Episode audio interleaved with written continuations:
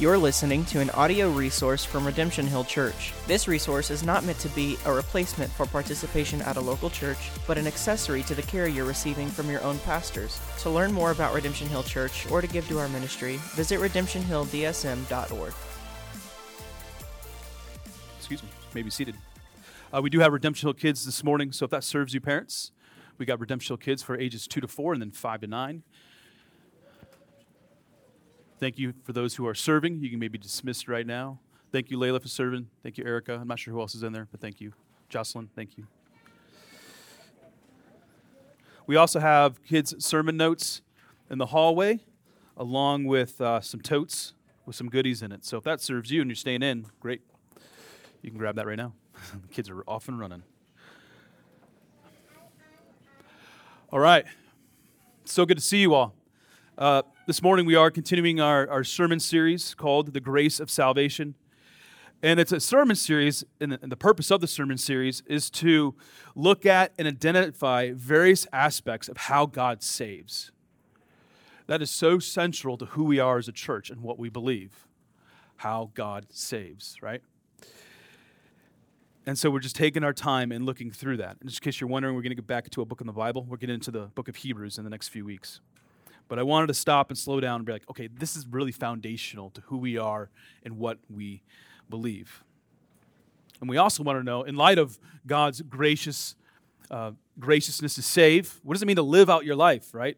And so we're eventually going to walk through that as we think about sanctification in the weeks ahead. Because there's implications for being a Christian. As I've said before, when God saves, he makes demands upon your life. And we need to, need to hear that. So, at the end of this sermon, I hope to answer that question now, now what, right? Great theology, fine. Now what? So, the saving act of God, as I was kind of thinking about this, and this is an, uh, an analogy that I've heard before, is like a diamond. Maybe you've heard that.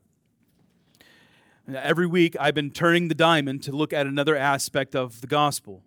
And I'm trying to show how these various aspects of the gospel are connected to one another. You can't disconnect them, but they're actually connected. And this morning, it could be argued that I'm actually going to share with you the most important aspect of the diamond. At least that's what some say. Now, I don't want to speak in hyperbole, but the doctrine of justification is critical when trying to understand the gospel. Critical. I will share with you why it is essential in a moment but I want to raise the expectation of what we're going to see from Romans 3. And as I raise the expectation of what we read and see from Romans 3, I also feel like the weight of preaching this passage. I, I was listening to a pastor preach on this text before, and he said, as Pastor John Piper, if you're familiar with him, he said, This is the most important paragraph in the entire Bible. Like I sit and I think about that, and I'm like, why am I preaching this? you just don't feel equipped if that's true. But there might be something to what he said there. Now, before I pray and begin, here is an end goal, a couple end goals for this morning. If you are a Christian and you're hearing me this morning, I imagine there'll be some yeses and amens. Uh, but I want you to bask in what God has done through Christ. Like, Imagine being locked in home for 30 days. Maybe some of you can imagine that. But then you go outside for the first time and you feel the rays of the sun. It feels so good to be in the sun. I want this sermon to be like that for you this morning as we look at Romans 3. Far too often, Christians can take for granted what God has done through Christ. We become apathetic or disinterested in thinking about what God has done to save us. I know that's true of me. So I want you to grow in your understanding of God, grow in your faith by increasing your affections for God as we look at the doctrine of justification. I think Romans 3, verse 21 to 26, has the potential to help you see a, big, a bigger God who loves you very much. That's one end goal. Another end goal is for those who do not follow Christ. In every room that I preach, there's two sets of people those who follow Christ those who do not follow Christ. I pray that you would experience the sweet liberation of being declared not guilty of your sins before a holy God. Not guilty. Those two words, so important. Not guilty. Yes, since the events recorded in Genesis 3, God has been on mission to liberate his people from the power, from the guilt, and the shame of sin. And in doing so, God is restoring the broken relationship between God and man. May the God of grace and mercy reveal to you the saving power of faith in the gospel. So if you do not know Christ, that is my prayer for you this morning, that you would know God. So let me pray, we'll get into it. Heavenly Father, um, as I expressed, I need your help this morning. And I pray for those in front of me, they would, they would receive your word. Lord, keep air from my mouth. My pr- prayer is that in the power of the Spirit that I would be faithful and clear. Thank you for your word, and that your word is clear. May it minister to our hearts this morning. And in ministering to our hearts, may it impact our lives. Amen. This week, I bumped into a good metaphor about the doctrine of justification. Uh, for a moment, think about your digital footprint. Think about all the information that is about you on the World Wide Web. like a lot. You actually pause. To th- I, I pause to think about it, and I'm like, whoa. Social media, right? Your Facebook or Twitter or Instagram or this other stuff too, right? Your banking. Every single website you've ever visited. Like, there's a lot of stuff out there. We don't really pause to think about it, but we're just so connected to the internet. I heard this saying, and I think it's true the web never forgets, the internet never forgets. Now, how many of you would like to take back your social media post or that website you visited? Right? Anybody got a list of like, ooh, bad idea? How many of you like to want that erased?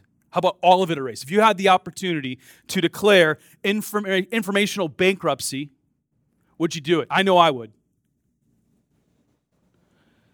If you could pull a lever and all of it would just go away, that one time, one time shot, just to get rid of all the information about you that's on the internet, would you do it?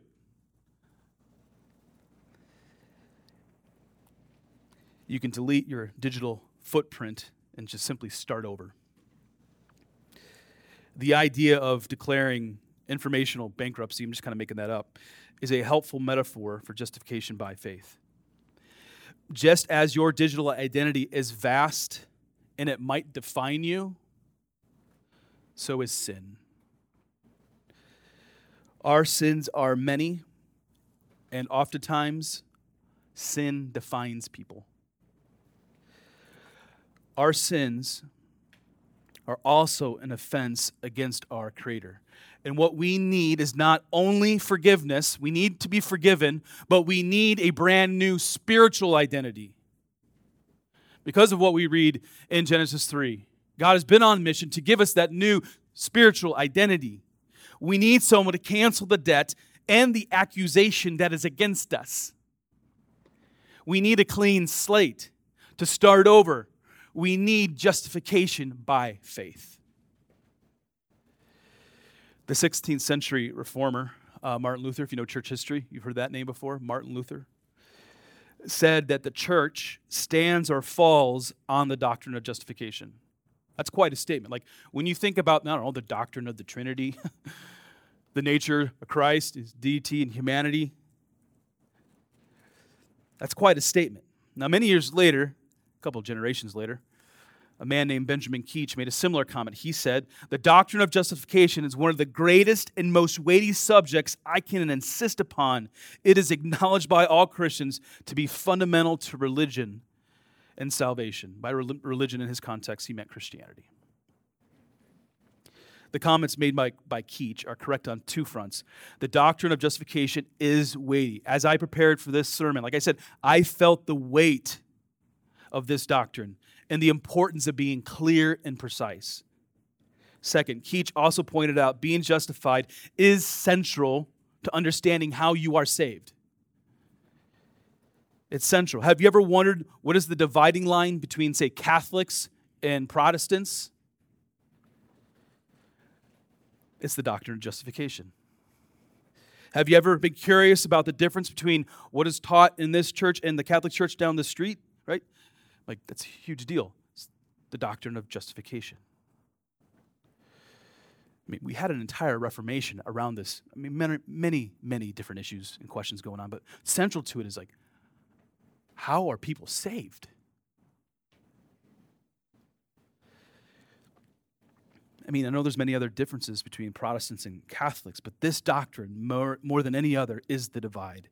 Like I said, at stake is the question how is a person saved? Or to ask the question a little bit differently, how is a sinful person made right before a holy God? The prophet Isaiah um, exposes why these questions need to be asked. He said in Isaiah 64, We have all become like one who is unclean and all our righteous deeds are like a polluted garment. Passage that we're looking at this morning is situated in the middle of the greater argument being made throughout the book of Romans. Um, I didn't do this intentionally, but you're going to know what the book of Romans is all about by the time we're done today because we're looking, I'm going to show you how Romans is connected specifically to Romans chapter 3, verse 21 to 26.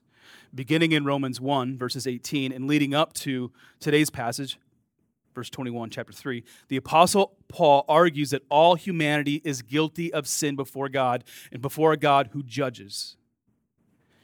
You are in the cosmic courtroom before God, and you need to give an account for your sins. That's where we're at.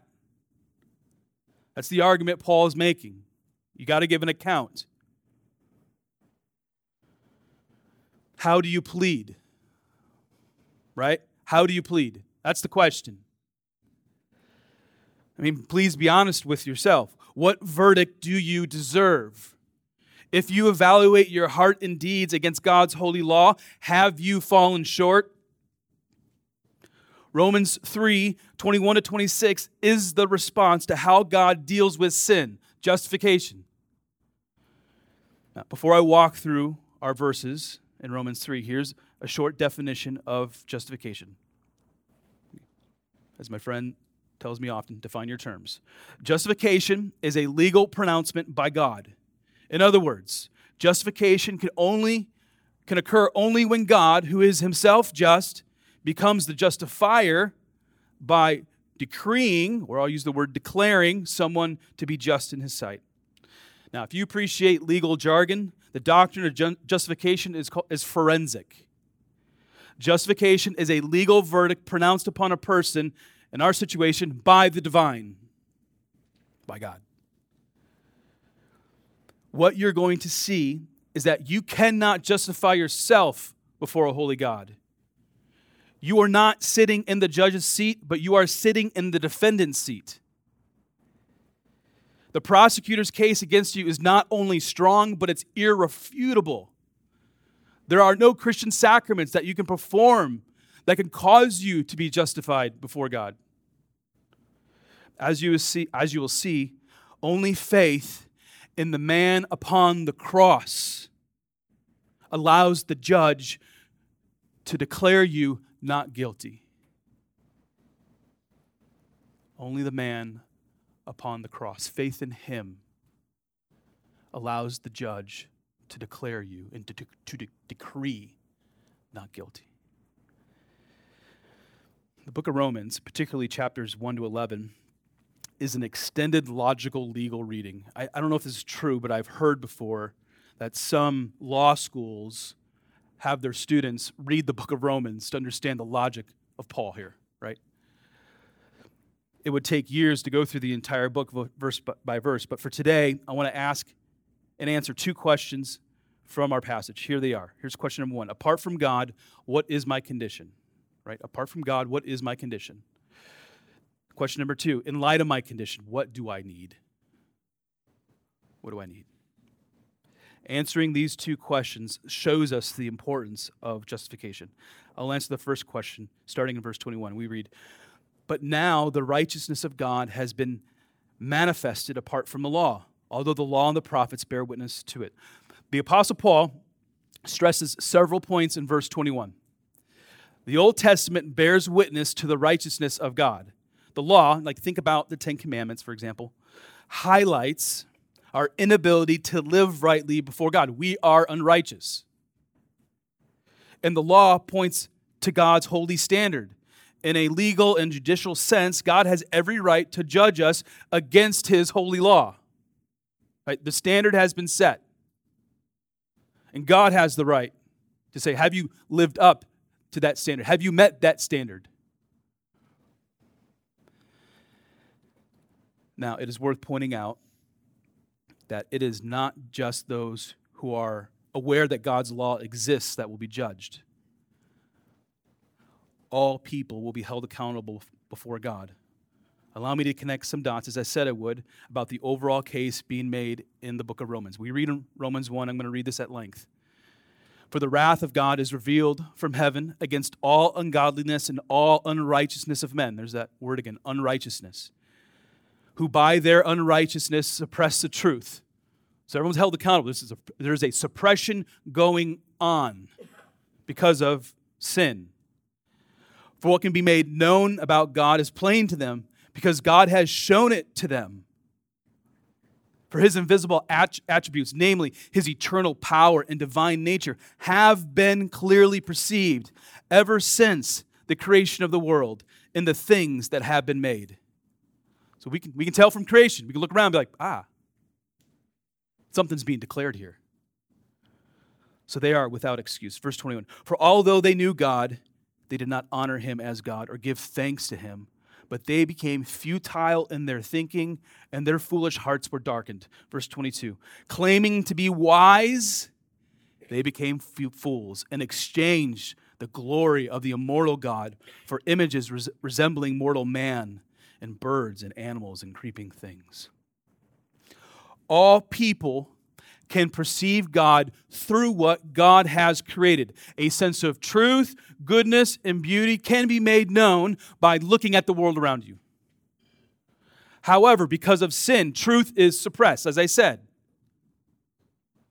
and lies are received because of sin. Some people have taken what has been made plain and have twisted God's order in creation. In particular, the glory of God, which is supposed to reside in his image bearers and be displayed in the world, God's glory, that glory is being exchanged for cheap and chintzy glories of this world.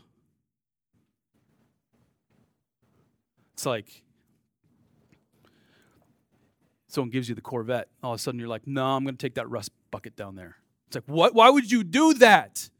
Why are we doing that, right? We have traded God's glory for the fading glory of video games, addictions, power, money, entertainment, a job. In the context of Roman, Romans 1, what has been exchanged is God's good design for marriage and sex for a version of sex and marriage that is an abomination to God. The perversion of God's created order is going to be judged. Long story short, God's righteousness can be known through creation, through the law, and God's righteousness is preeminently revealed through Jesus Christ. No one, no one, no one is without excuse which means we're in a whole lot of trouble unless God provides a way. If we jump to verse 23 in Romans 3, we read how the Apostle Paul makes his way back to Romans 1. For all have sinned and fall short of the glory of God. Now, I'm not great at English, I'm not an English major, but I'm fairly certain I know what all means Like, all. if I were to start in Romans 1 and make my way to Romans 3:23, you would see how Paul builds his argument about the dreadful condition of man. God's good creation and, and order are being upended, and we cannot live up to God's good law because of sin. All people have sinned. Not just a few, not just half of the world's population, all, every single person. In verse 23, it says all fall short, right? Many of you who grew up memorizing Bible verses, this is one of the first ones. All fall short of the glory of God. The idea is not that you're running a marathon and you fall short of the finish line. The sense is that you have fallen short because you have exchanged the glory of God for the glories of the world. That's how we have fallen short. Now, if you're thinking to yourself, dude, didn't you cover this base a couple weeks ago? Didn't you talk about sin already? And the answer is yes. I did talk about sin, but here's why I've, I've needed to talk about it a little more. First, I think it's true to say that in America, you can go to a church for a couple months or a couple years and never hear the word sin uttered in a song or in a sermon. There's reasons for that, right? We don't want to be offensive. We want to be kind or whatever, right? But here's the deal you cannot talk about the gospel, and more specifically, the doctrine of justification, without talking about sin. A major emphasis of the gospel is to make you uncomfortable with sin. The gospel is supposed to make you feel uncomfortable with the sinful glories that you indulge in. So, yeah, you need to see the sinful condition of your heart because it's only after that can you rightly understand how awesome God is, how gracious He is, how merciful He is. Only after you understand the sinful condition of your heart can you truly understand what has happened at the cross. You need to answer question one before you really can get to question two. So if you have responded to question one to say that your heart is inherently sinful, that's your condition, and from your heart sin is manifested, you can now move on to question two. In light of my condition, what do I need? What do I need? Sandwiched between verse 21 and verse 23 is the beginning of an answer to the question. We read in verse 22 the righteousness of God through faith in Jesus Christ for all who believe. I'm sure how you see uh, how this sermon is connected to last week's sermon. According to verse 22, faith and justification are connected. God has acted in his righteousness to make it possible for all to be justified by faith based upon the redemptive work of Christ. In this way, righteousness is attributed to those who believe. Like back to the courtroom analogy for a moment. The judge is looking at your rap sheet and has every right to throw you in prison. But there's only one reason, one reason only, that he would not condemn you and send you to jail. You do not plead not guilty before the judge because you know you are guilty. That's not your plea. Now, this is very important because this is how the gospel has been cheapened. The gospel does not allow you to declare yourself not guilty, but the gospel allows the judge of the universe to declare you not guilty. Now, you can respond and say, in light of what he said, I'm not guilty. That's fine. But the declaration comes from God. Your only hope as you plead before the judge is Jesus Christ. By faith, your plea is based upon the blood of Jesus Christ. You look to the Son of God who took on the wrath of God at the cross. The Father no longer holds you accountable for your sin, and He sets you free from the power and penalty of sin, not because of anything you have done, but because of all that Christ has done. John Murray summarizes what's going on. He says, and I quote, he simply declares that in his judgment, the person is not guilty of the accusation, but is upright in terms of the law relevant to the case. In other words, justification is simply a declaration or pronouncement respecting the relation of the person to the law which he, the judge, is required to administer there are additional downstream effects of being declared justified by God. And this will lead to sermons in the future here, namely, what is sanctification? Because you've been justified by faith, God no, no longer sees a rebellious sinner, but you know what he sees now? Daughters and sons. And by faith in the Son of God, God the Father declares you righteous. Now, I'm about to make another, I think, important point. You cannot make yourself righteous. But when a person is in Christ, it is the righteousness of Christ which the Father sees. The Father declares you justified and no longer condemned. Because of what we read in Romans 3, we can now joyfully embrace what we read in Romans 8 1. So if you ask yourself, hey, we got a little application going on here, here we go. There is therefore now no condemnation for those who are in Christ Jesus. The grace of God in salvation is that you now you know that you are not condemned even though you deserve it. Almost every time I read or or preach Romans 8 1, I, I, I pause and stop and think about a relatively seemingly insignificant word that has major implications. It's the word now. Like in the present, you Christian, as you sit and as you listen to me patiently, thank you. You're not condemned right now. Praise God. The condemnation that you do deserve, you've been declared not guilty. Praise God. The word now in Romans 8 1 is so freeing. If God the Father has declared you not guilty, then you are free from guilt and shame. You are free from the shackles that used to be around your, your wrists and your ankles.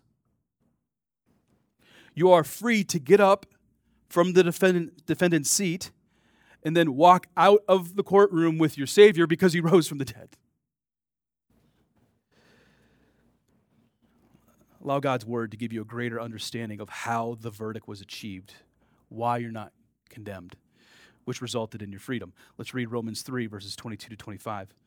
For there is no distinction, for all have sinned and fall short of the glory of God, and are justified, how? By his grace. And this is important, it's a gift through the redemption that is in Christ Jesus, whom God put forward as a propitiation. Might be a new word for some of you. We don't read, this word doesn't show up too often in the New Testament. It gets translated as atonement sometimes. Put forward as a propitiation by his blood to be received by faith. Faith. First, it is critical to point out that the gospel is offered to all, Jew and Gentile. All people are invited to hear the gospel, even though not all people receive the gospel. Here are a couple more points on this on these verses. The declaration of not guilty, as I said, is a gift. It's a gift. It is, it is pure grace that you've been declared not guilty. I, I want to encourage you to settle that truth into your heart. Like the moment you begin to think you deserve or contribute anything to the not guilty verdict from the judge, you, be, you begin to betray the grace of the gospel. It's all God and it's all His grace. And next, we need to see in greater detail how the declaration of not guilty is possible. Like, how is that even possible, right? How can God be justified to declare you not guilty while maintaining his righteous character? Like, that's at stake here. If God is unrighteous because of his declaration of not guilty, then I'm not sure that's a God worth worshiping. I mean, do you see kind of the conundrum here? A good and righteous judge will deliver the proper sentencing, as it were. But when a judge does not deliver the appropriate sentencing, we question the judge's character. Again, you and I deserve condemnation. You and I deserve for God to throw the book at us. And yet, the opposite verdict is reached. How does Paul arrive at his conclusion in verse 26? Like his conclusion ends up being this it was to show his righteousness, God's righteousness, at the present time, so that he might be just and the justifier of those who has faith in Jesus. How does he arrive at that conclusion that God is just and the justifier? In verse 25, we read that God put forward Jesus as a propitiation, or if you want to say atonement, by his blood. So, what does that mean? Right? What does propitiation mean?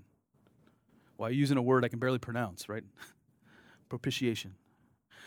Propitiation is the biblical doctrine that the death of Christ fully satisfies the demands of a righteous God. Every person, as I said, deserves to be judged, and the question is how can God's righteous judgment be satisfied?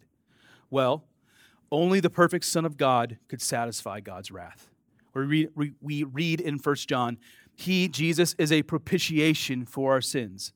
The wrath of God has been satisfied by Christ.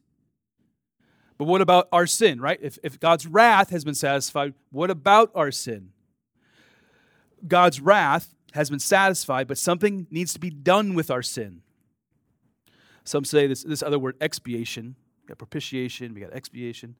Expiation means to cover or to cleanse or even put away sin, which means Christ atoned for our sins. Like, this is a good way to think about what's going on here with expiation and propitiation. But there's more here. Expiation is about the removal of your sin. It's one thing for Christ to die for your sins, nothing to, to remove your sin. So we need to understand our Old Testament a little bit to understand what's going on in Romans 3. So going back to Leviticus 16, we read about old, the Old Testament sacrificial system and the process of God forgiving sins. So like we have this Day of Atonement, right? They would celebrate annually.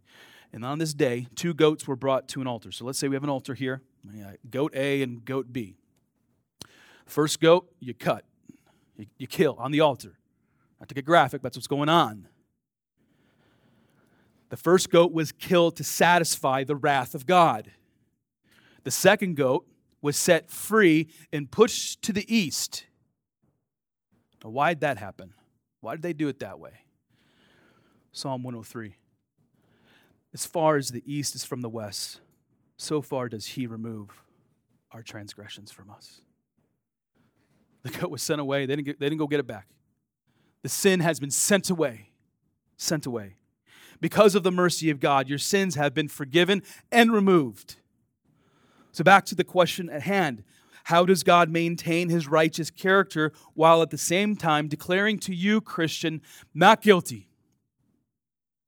How is God still just and the justifier? Here's how the Son of God, the sinless Savior, was the ultimate and final sacrifice for the sins of God's people. I told you before, no one is leaving this place without hearing the gospel. Jesus Christ is the decisive sin offering. In theological terms, Jesus was actively obedient to the Father in his life. In his life, Jesus did what the law required of him. He is the sinless Savior. Jesus is the only one who could be declared, like logically speaking, like he should be the only one declared not guilty. Jesus was also obedient to die. We call this his passive obedience. So at this point, when I was writing this sermon, it was Friday, I pictured myself, uh, I'm thinking in judicial terms, and I'm picturing myself like before a cosmic judge, right? A holy judge. And I was asking myself, I was trying to internalize this, right? What's my response? How do I feel in that moment? Right? How would I respond to the accusations leveled against me because of my sin? And what kind of emotions would accompany my, my thoughts? So, this is just the picture that kind of came to my head for what it's worth. I'm sure you may have a different picture of yourself. I pictured myself sobbing on the table in front of a holy God. Sobbing because I know what I deserve and my only appeal will be to the person in the middle hanging on a cross. My only appeal is to Jesus who took my place at the cross. Therefore, the emotions that did accompany my tears, at least, at least in that scene in this cosmic courtroom, one was sorrow, because it is my sin that nailed Jesus to the tree. Yes, a deep sorrow and conviction of sin, but there's another emotion that, that was paired with my sorrow, and it's joy. It's joy. I'm joyful because God has invited me into his family. He has forgiven my sins. He has breathed life unto my heart. God has shown me my true identity. God has given me a church family. God has shown me the riches of his mercy and grace. God has given you the Holy Spirit. He's given me the Holy Spirit. God has imputed to me the righteousness of Christ, which covers me like a robe. God has given eternal life with him and not in hell. All because God can say, not guilty due to faith in the man in the middle, hanging on a cross, Jesus Christ. Your sin, Christian, has been dealt with. Your sin debt has been paid for. I've never done this, but someone please say amen. right? Right? Now, here's the last question that I want to ask this morning How does the doctrine of justi- justification impact your day to day life? Right? Pastor Rob and I have been talking in these terms more and more. Like, in light of great theology and below average preaching, how do we take what we learn and live? Right? How do we do that? A couple thoughts. If God has declared you not guilty, then no one can tell you otherwise. right? You can be at peace with God. You do not need to question your salvation, and you should not allow anyone to doubt your salvation. I get it, we're still sinners until Jesus comes back. We still struggle, we still sin, right? But if God has declared you not guilty, you do not need to doubt. And don't let other people cause you to doubt. You can be at peace. First thought. Second thought. Every day as you live for God, you do not need to feel the weight of condemnation because of sin. And that's why I made a beeline to Romans 8 1. Your past, present, and future sin has been paid for. Some people, especially those who are more sensitive, can be tempted to feel the weight of their sin constantly. It's like a low hum that's constantly in the background, and sometimes that low hum gets a little louder, and you just feel the crushing weight of sin. If that's you, you must be reminded of God's declaration over your life not guilty. Not guilty. And we'll talk about sanctification in the, in the weeks ahead, right? But as it stands right now, you are not guilty. Third, if you've been justified, then God continues to be at work to renew your life and to renew your mind. And go to Romans 12 and quote that, right? After a beautiful, beautiful argument of why and how God justifies sinners, Romans 12, verses to the end of the book, chapter 16, is a transition into answering the question, now what? It's, it's a beautiful argument. You know, here, here's how you're justified.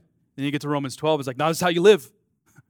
So if you, if you want more of the now what, which we just don't have time for this morning, go read Romans 12, 13, 14, 15, and 16. There's a ton of now what. Tons. The justified sinner, this is my third, fourth point. The justified sinner has been saved because of the love of God. That's part of that now what in Romans 13. And when the love of God hits you, you have the great privilege of extending that love to others.